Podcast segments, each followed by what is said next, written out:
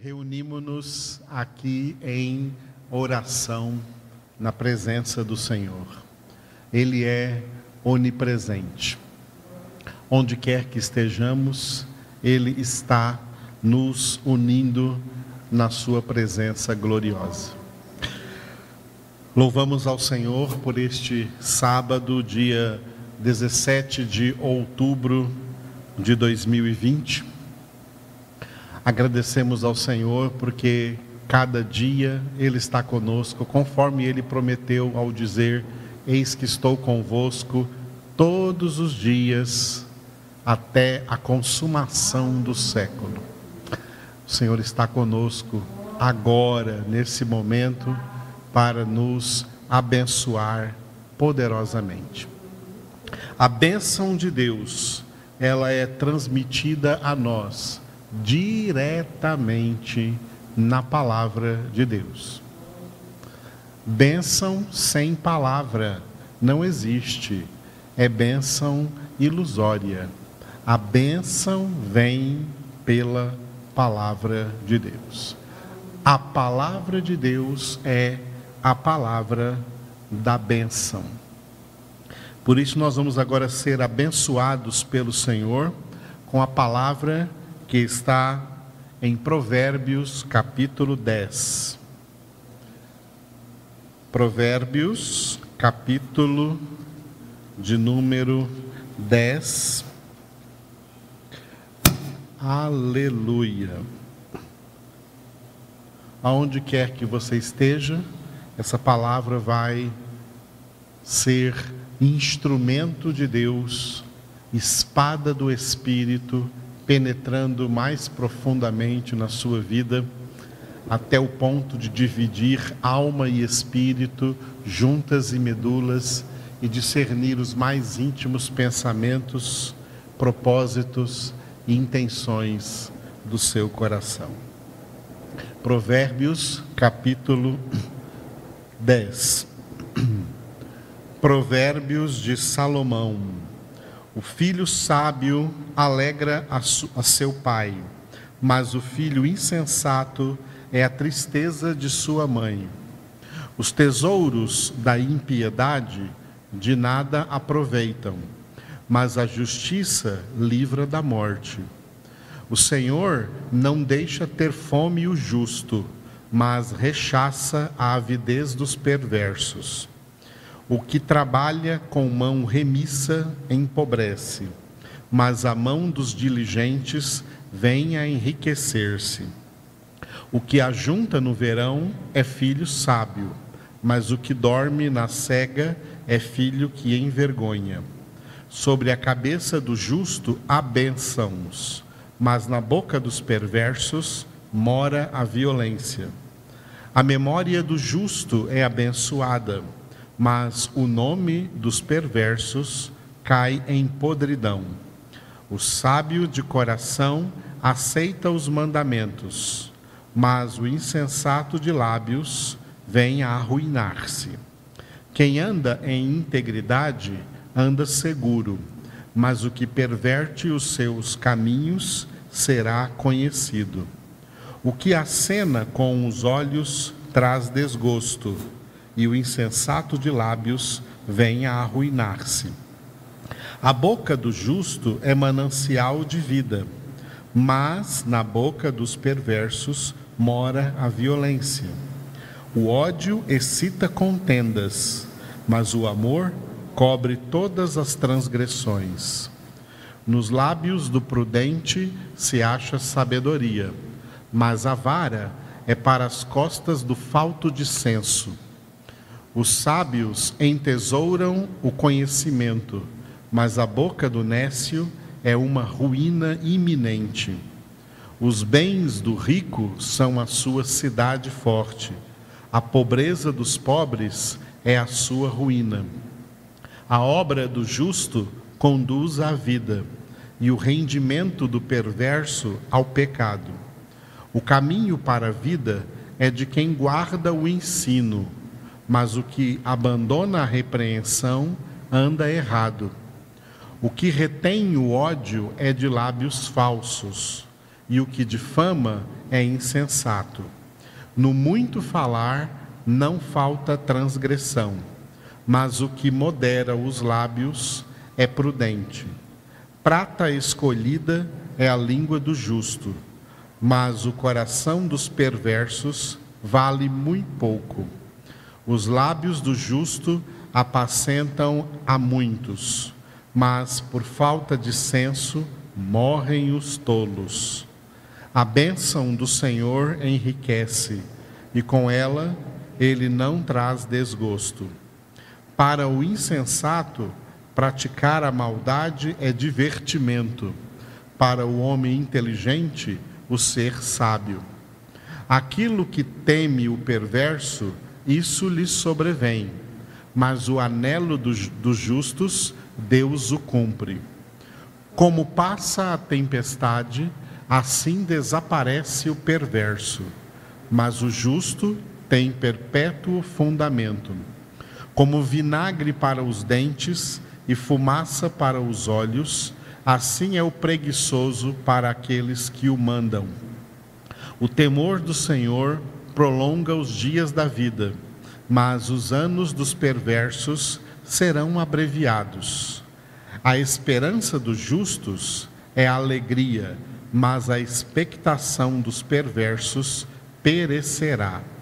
O caminho do Senhor é fortaleza para os íntegros, mas ruína aos que praticam a iniquidade.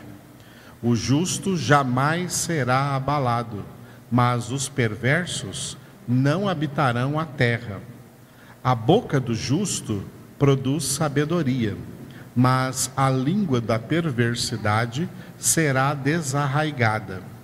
Os lábios do justo sabem o que agrada, mas a boca dos perversos somente o mal. Louvado seja Deus por estes 32 versículos. A partir desse capítulo 10 do livro de Provérbios, nós vamos ver nesses capítulos subsequentes não mais um texto como a gente vinha vendo desde o primeiro capítulo até o capítulo 9, que é um texto em sequência. Aqui, cada versículo não é uma sequência do outro, cada versículo é um provérbio. Então, neste capítulo, nós acabamos lendo aqui 32 provérbios. Tá? 32 provérbios de sabedoria, 32 palavras de sabedoria. Cada provérbio desse é uma palavra de sabedoria. E se você der uma olhada novamente, você vai ver, não só nesse capítulo 10, mas nos outros também, que tem muito mas. Mas, mas, mas, mas, uma repetição de mas. M-A-S. O que, que é mas na língua portuguesa? Mas é uma conjunção adversativa, que poderia ser mas, porém, todavia, contudo, entretanto. É uma conjunção usada para mostrar duas coisas opostas, tá? Coisas opostas. Isto aqui se chama contraste, tá? uma estrutura literária que se chama contraste. A Bíblia traz muitos contrastes. Por exemplo, bênção é o oposto de maldição, luz é o oposto de trevas, vida é o oposto de morte, pecado é o oposto de santidade. Justo é o oposto de ímpio. A Bíblia nos ensina muito através desses contrastes, dessas coisas contrárias, dessas coisas opostas. E nós vamos ver muito isso desse capítulo 10 para frente aqui no livro de Provérbios. O livro de Provérbios tem uma repetição de contrastes, muitos contrastes. Em cada um deles mostrando para nós algo positivo contrastando com algo negativo. como nós temos pouco tempo, hoje nós vamos pegar só um desses, um desses provérbios aí, o que está no versículo 29. Versículo 29. O caminho do Senhor é fortaleza para os íntegros, mas ruína aos que praticam a iniquidade.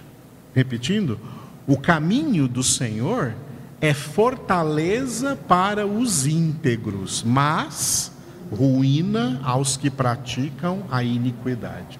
Olha só, o caminho do Senhor é fortaleza para os íntegros, mas esse mesmo caminho do Senhor, ele é ruína para os que praticam a iniquidade. Uma coisa positiva referindo-se ao caminho do Senhor, e uma coisa negativa, referindo-se também ao caminho do Senhor. Ou seja, para os íntegros, o caminho do Senhor é fortaleza, coisa positiva.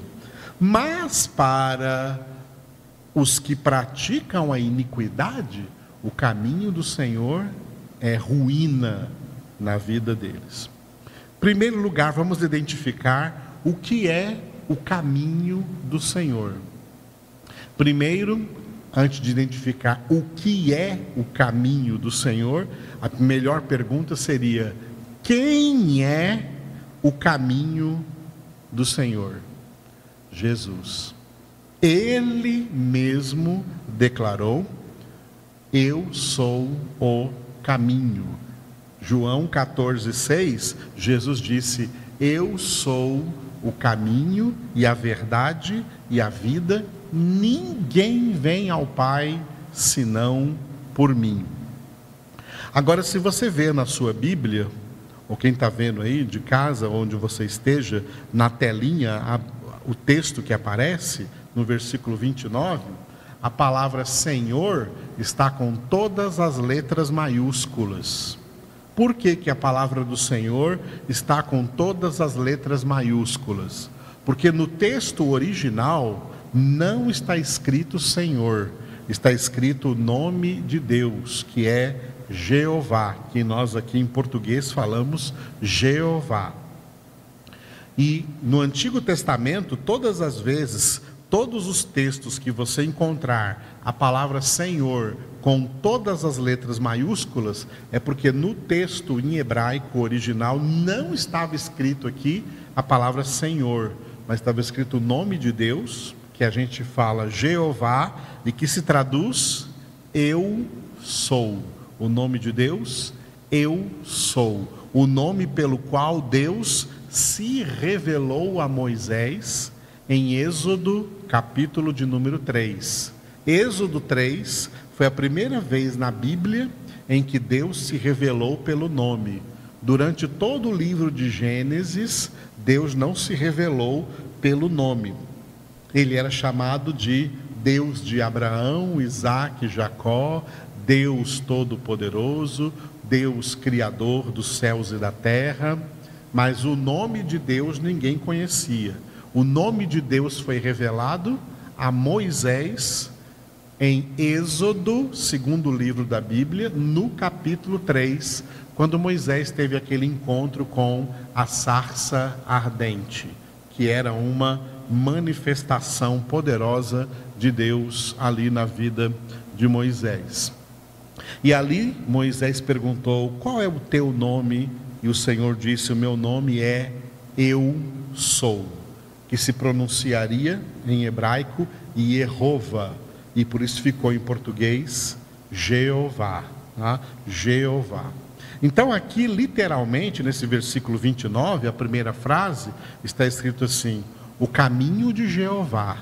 O caminho de Jeová é fortaleza para os íntegros. Quem é o caminho de Jeová? O caminho de Jeová é uma pessoa, o próprio Filho de Jeová, o Filho de Deus, que é Jesus. Jesus, que também tem o nome de Jeová no seu nome, porque o nome de Jesus em hebraico é Yeshua. Yeshua é o nome de Jesus. E o nome dele significa, as duas primeiras letras, Ie é a abreviação de Ierova, é a abreviação de Jeová, que é eu sou. E Shua é o verbo salvar no presente do indicativo. Eu sou salva. Jesus, eu sou salva. E Yeshua, eu sou salva. Ou seja, o nome de Jesus, no, a tradução do nome de Jesus é o próprio Jesus dizendo: Eu sou aquele que salva. Esse é o nome de Jesus. Eu sou aquele que salva. E é por isso que várias vezes, para confirmar que Jesus, o Filho de Deus, ele é Deus, juntamente com o Pai e o Espírito Santo, um só Deus, foi que Jesus muitas vezes, especialmente no Evangelho segundo João, ele usou essa expressão eu sou. Eu sou o caminho e a verdade e a vida. Eu sou a ressurreição e a vida. Eu sou a luz da vida. Eu sou a luz do mundo. Eu sou o bom pastor. Eu sou a porta. Muitas vezes Jesus disse: Eu sou, eu sou o pão da vida, eu sou o pão vivo que desceu do céu, eu sou. Jesus usou isso muitas vezes para dizer que ele é da mesma natureza divina do Pai, do Filho e do Espírito Santo. O Pai, o Filho e o Espírito Santo, nosso Deus é Jeová. Eu sou aquele que é. E o caminho de salvação que Jeová apresentou para a humanidade, o único caminho de salvação é Jesus.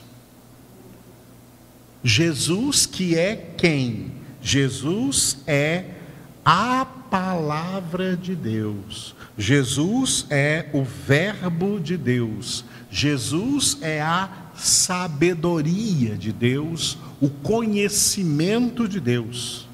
Ninguém conhece Deus sem Jesus. Fora de Jesus não há conhecimento de Deus, como não há salvação fora de Jesus. Por isso, Jesus é o caminho, aqui, o caminho de Jeová, o caminho do Senhor. E Jesus, portanto, a palavra de Deus é o que? É fortaleza para os íntegros. O que significa ser íntegro? O que é integridade? Integridade é inteireza de caráter, inteireza de coração.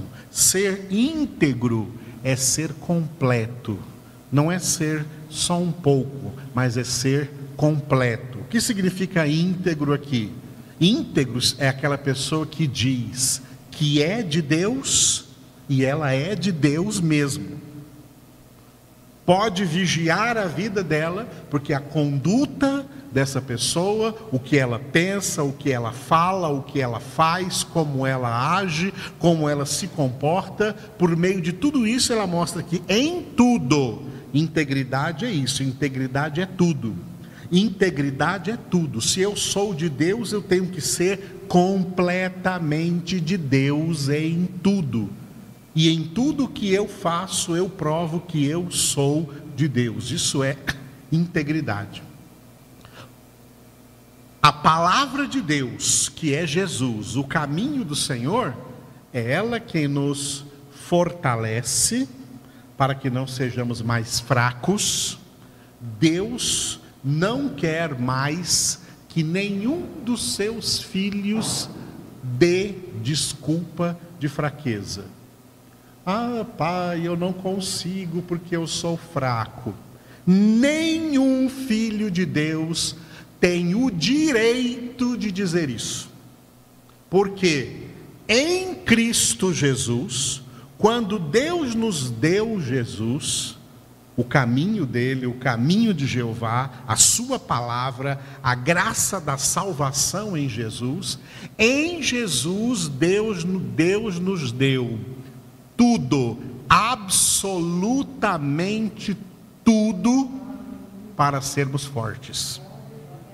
Se algum crente ainda reclama de fraqueza e quer se justificar dos seus pecados, usando como argumentação: ah, eu sou fraco, então esse crente está dizendo que ele é falso crente. Verdadeiro crente não é mais fraco. Nós éramos fracos quando não éramos crentes. Agora, o apóstolo João diz assim, ó, em 1 João, capítulo 2, 1 João, capítulo 2, o apóstolo João diz desse jeito aqui, ó. Vós sois fortes, falando com jovens, mas esse jovem aí pode estar incluído todo crente, tá? Porque para Deus todos nós somos jovens. 1 João 2,14. 1 João 2,14 é um dos textos definitivos por meio dos quais nenhum crente pode dar desculpa de fraqueza diante de Deus. Filhinhos, eu vos escrevi porque conheceis o Pai. Pais, eu vos escrevi porque conheceis aquele que existe desde o princípio. Jovens, eu vos escrevi porque sois fortes, e a palavra de Deus permanece em vós, e tendes vencido o maligno. Por que, que não está escrito aqui, ó, jovens, eu vos escrevi porque sois fracos? Não, eu vos escrevi porque sois fortes. Onde estão esses jovens fortes? Todos os filhos de Deus são jovens fortes, porque a palavra de Deus não é por causa da própria força humana deles, é porque a palavra de Deus permanece neles, e como está escrito em, em Provérbios 10, 29, a palavra de Deus é o caminho do Senhor que é fortaleza para os ímpios. Desculpa, fortaleza para os íntegros. Mas essa mesma palavra, esse mesmo caminho do Senhor é ruína para os que praticam a iniquidade. A mesma palavra do Senhor, ela é ruína para os que praticam a iniquidade. Que ruína é essa? Essa ruína se chama condenação. É por isso que a palavra de Deus é espada de dois gumes. Um lado é salvação, e no outro lado, a mesma palavra opera também condenação. A palavra opera salvação e a palavra opera justa condenação. A palavra de Deus, ela é interessante naquilo que Jesus diz acerca do povo eleito, dos escolhidos, da doutrina bíblica sobre a eleição, quando Jesus fala: muitos são chamados, mas poucos os escolhidos. A palavra de Deus, ela age assim, ó.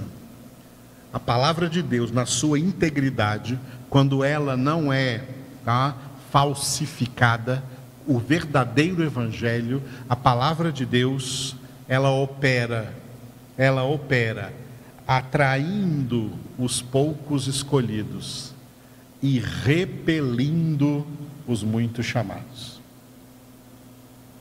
Quem se sente atraído pela palavra de Deus, isso é um sinal de eleição.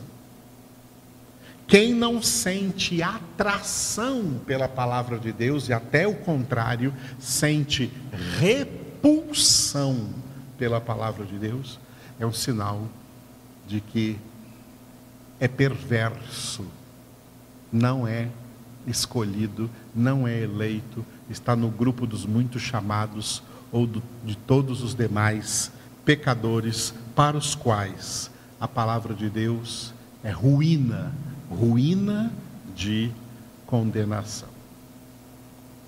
Aleluia. Te louvamos, ó Deus Todo-Poderoso, por nos ter dado teu Filho Jesus, que é o teu caminho, Senhor. A tua palavra, a tua verdade absoluta, a tua espada, Espírito Santo, espada de dois gumes, palavra de Deus que é fortaleza para os íntegros, mas ruína para os que praticam a iniquidade. Te louvamos, Senhor, porque nós temos experimentado esta fortaleza, temos experimentado este fortalecimento que vem a nós pelo ministério da tua palavra. Obrigado, Senhor, porque a tua palavra verdadeiramente nos fortalece, nos prepara para todo bom combate, a tua palavra nos fortalece para que nós, em todo bom combate contra o pecado, contra a carne, contra o diabo, nós sejamos mais que vencedores. Te louvamos porque em Cristo Jesus tu já nos deste tudo o que precisamos para ser fortes e nunca mais fracos. Te glorificamos, ó Deus. Faz dos teus eleitos, dos teus filhos e filhas, que tu escolheste em Cristo, antes da fundação do mundo, pessoas fortes, porque a tua palavra neles permanece e por isso eles vencem o maligno. Aleluia. Te adoramos, Senhor.